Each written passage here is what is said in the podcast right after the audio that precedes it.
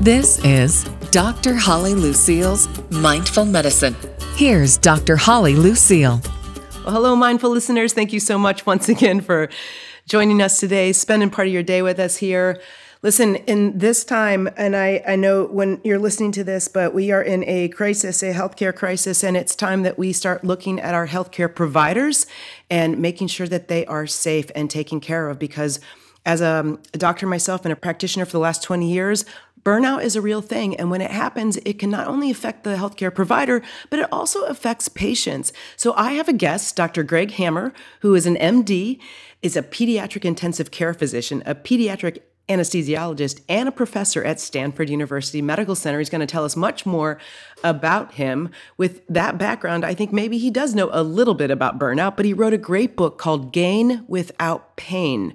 So turning that little thing on its head. The Happiness Handbook for Healthcare Professionals. So, Dr. Greg Hammer, welcome to the show. Thank you, Holly. It's great to be with you. Well, listen, this is real. Tell us about it. This burnout, you know, we've heard about it, and folks that are practicing and seeing patients nonstop get burnt out. Tell us what constitutes burnout and why is it on the rise amongst healthcare professionals in this day? Burnout can be described as a syndrome where people get impatient, they tend to separate from those around them, they depersonalize things, they have difficulty focusing on their job. They feel self judgment and self blame. They don't look forward to going to work. And, you know, in severe cases, they undergo depression and, and maybe even have thoughts of suicide. This is not necessarily specific to people in the healthcare field. I think that people in many professions and just in life in general things are difficult, especially right now. So I think that this is a problem that's experienced by many. But in the healthcare field, it affects more than half of us. There's more than one physician suicide per day, mm. and it de- definitely affects patient care. Sure. So we it's it's a syndrome. We know it when we see it, even if it's a little bit difficult to define. But we know what the signs and symptoms are and it's not not unique to us, but um, certainly has profound repercussions when physicians are burnt out because there is a decrement in patient care. There's an increase in medical and surgical errors, increase in nosocomial infections in hospitals. I think that's because people are have sort of lost their extreme vigilance, don't wash their hands as much. That's just an, a, theory, but anyway, there are an increase in adverse events when uh, medical care professionals are burnt out. Right. I mean, you got to think about it. It's like people think about it's healthcare professionals. So we're in the care business. So being at our best, being healthy ourselves is probably the best thing that we can do to help take care of other people. And when that starts to slip, and just for the listeners, nosocomial infections pretty much means you go into a hospital and you get an infection that you didn't have before you went in there. And so there's, you know, because that's a place where there are a lot of bugs and stuff, and without care and proper cleaning and like you said, that vigilance, those things can can be on the rise. So what do you think are the contributing factors, especially, um, you know, why is it on the rise now? I think there are um, factors that relate to the practice of medicine. I think that patients are getting sicker there's more and more information that uh, physicians and others in healthcare have to process. But I think it stems in large part due to conditions that surround us in our hospitals and clinics and other practicing environments whereby the administration is telling us, for example, to see more and more patients every hour, and yet we don't have the infrastructure for that, so that patients are waiting in waiting rooms longer. There aren't enough treatment rooms. The administration hasn't allowed us to spend money to adequately outfit the treatment rooms. So I'll give you an example. A primary care physician is in a treatment room with a patient and they're instructed not to break eye contact with the patient and to make sure they hand the patient a page with their instructions for what to do at home and how to prepare for their next visit and maybe their next appointment and the physician is finishing with the patient or the nurse practitioner or physician's assistant or dietitian, whomever, and they're supposed to print this page, so they go to the computer, the patient's in the room, and there's no printer in the room. So they have to excuse themselves, run across the other side of the clinic, and the printer there is out of paper. And so this kind of thing takes time. It, it does break our contact with the patient. And when you add this up over 20, 30 visits per day, keeps us in the hospital a lot longer. Right. The electronic medical record is a double-edged sword. Yep. So many people have probably been in an appointment with a healthcare provider and noticed that the provider is facing their computer screen almost the entire time instead of looking at us, the patient. And that also is a source of frustration that tends to add to our workload and keep us in the hospital longer or the clinic longer or cause us to take work home. So the work hours are increasing. We're being scrutinized for more and more elements of our practice by the bean counters, let's say. We have Press Ganey scores, for example, that, that are supposed to be an accurate indicator of our quality and performance and patient satisfaction.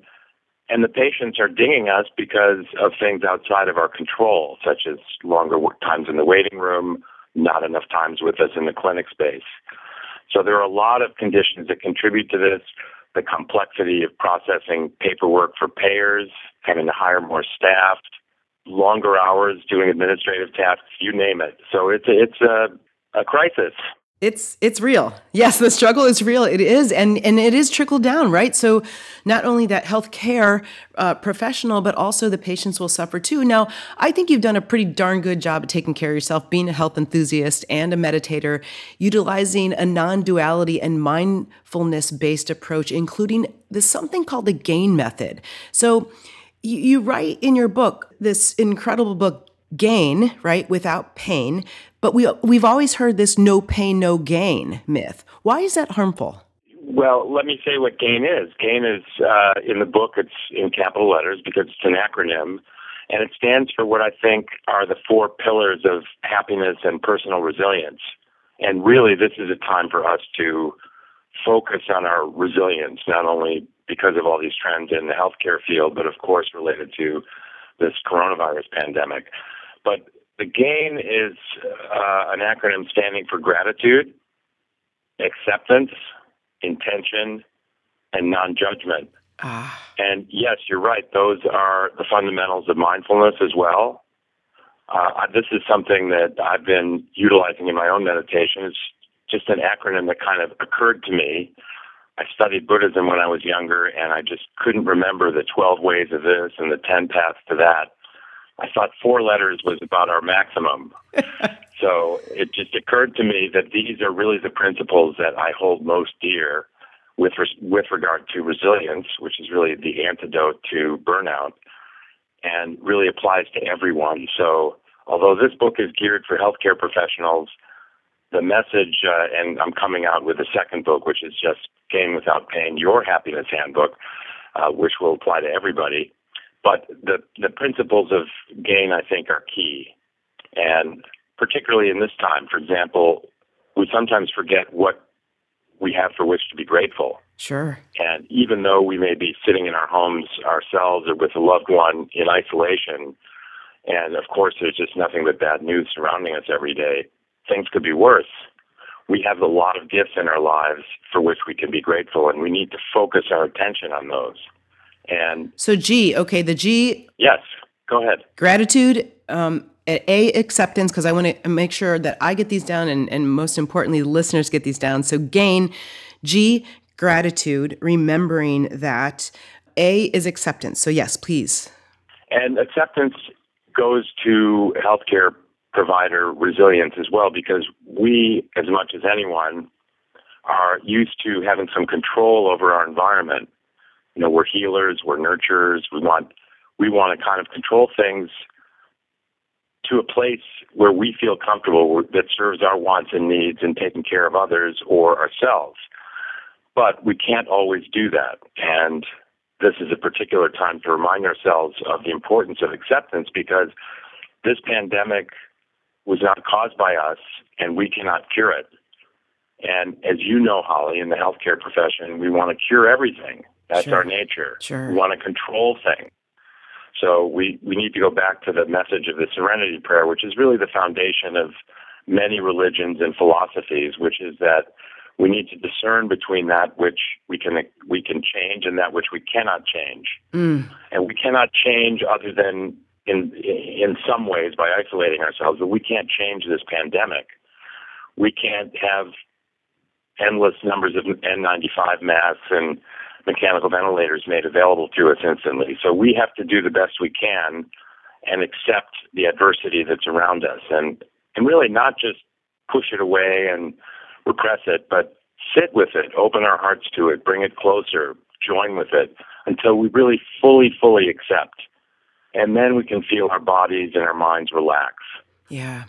And then I think that has a trickle down effect too, right? So it's like you've got superpowers. How are you going to use them for good or for evil? So that burnt outness that can sneak up on you and certainly is on the rise can affect patient care and then patients. But if you can start taking care of yourself and practicing this gain method, and we've got two more to go the I and the N, that can be as equally trickle down and uh, contagious, right? So fear and and fret can be contagious, but these aspects of being able to even if you do have to accept that an uh, you know an electronic medical record is something that is you know commonplace these days in our conventional medicine system that you still create that eye contact and that connection with that patient that believe you me probably will make a huge difference than just being shuttled in and shuttled out and made made to wait and all that great stuff absolutely and in fact i think you know people ask me well what can we do for our children during this time and the key is really just to be calm grateful, accepting, intentional, non judgmental ourselves. And our kids pick up on this. Uh, they're very, very perceptive, as I'm sure you, you know. Mm-hmm. And our patients pick up on it too. I have patients in the intensive care unit. I may have a child who's who's dying, and it's an irreversible situation. And sure, I can explain the science and medicine of the patient's condition to the parents, but they already know that in many cases if it's a chronic problem what what I can do for them is really just be present with them and be in the room and actually look them in the eye and listen and bring a sense of calm and, and gratitude, acceptance, intention, and non-judgment myself, and they pick that up remarkably. So it's it's very important to embrace these principles ourselves and make sure that we embody them and radiate them in the presence of others. Yeah. All right. So let's get to this I. I is what intentional, correct? Intention, yes. Yeah. And the idea is that we have influence over the way we think. So many people say, well, once you're 25 or 30, you really are kind of the person you are and you can't change the way you think about things. And and that's actually not true. There's good science showing that with functional imaging in the brain, for example, we can modify the way we think. And if we're purposeful about it and intentional about it. So I think, for example, that some say that people don't change. I think people can change if they recognize what it is about them that they want to change, and then they're committed to it and they have a plan. And in, in my case, I would advocate for a daily morning practice, uh, a gain meditation, which we can talk about. But the point is to be purposeful and intentional. And I'll give you an example of how we can rewire the brain by doing things on purpose, which again is one of the fundamentals of mindfulness itself. There's a program or a study called Three Good Things, which originated out of Duke University. And there's a guy named Bryan Sexton who runs that. And I would I would really encourage people to search for Bryan Sexton at Duke. He just has wonderful humor and presence. Uh, there's lots of YouTube videos from him. But he started this, or, or he carried on, I should say, this program at Duke called Three Good Things. And basically, all the practice is it is before you go to sleep at night, and it takes no time. You can do it while you're turning down your bed or what have you. Think of three good things that happened during the day. So, for example, tonight, in my own case, I'll think, well, this morning I had this wonderful conversation with Holly. and then I had a wonderful meditation because I'm actually on a retreat this week, which is being done by a live stream. So uh, I'll sit with my teacher from 9 to 11. and I have other things I'm sure that will be wonderful about this day. It's a beautiful day here in California. So if we simply practice this three good things at night before we go to sleep, you can enroll in this study. So there are lots of people enrolled and lots of data. You fill out sequential quality of life questionnaires. One sleeps better and one becomes happier. Ah. And again, this is just using our intention, our purposefulness to guide our thought process just a tiny little bit. And we learn by repetition. And my, my philosophy is take small bites, but do it on a regular basis. So do three th- good things every night. It takes no time at all. And do a three minute gain meditation, which I describe in the book and uh, would be happy to discuss with you in more detail sometime. But do that every morning, could take three minutes. And you'll find that you then have the impetus to practice these elements of gain throughout the day. And, and we just start feeling better and better about ourselves and the world. And becomes a habit and after three six months we find that we're a much happier person a much more highly functional and resilient person. That sounds so much more calmer and more beautiful than somebody waking up to an alarm on their phone and then immediately getting into their texts and emails that are on their phone and that that sets their to-do list for their energy for the day instead of a nice intentional morning practice and as well in the evening. So that is a perfect part of gain. I love it. Yes, well I listened to uh, one of your podcasts with a woman and forgive me for forgetting her name, but she was talking about addiction to technology and uh, mindfulness and and you guys were having some yucks Yes. Um, sounded like a fun interview.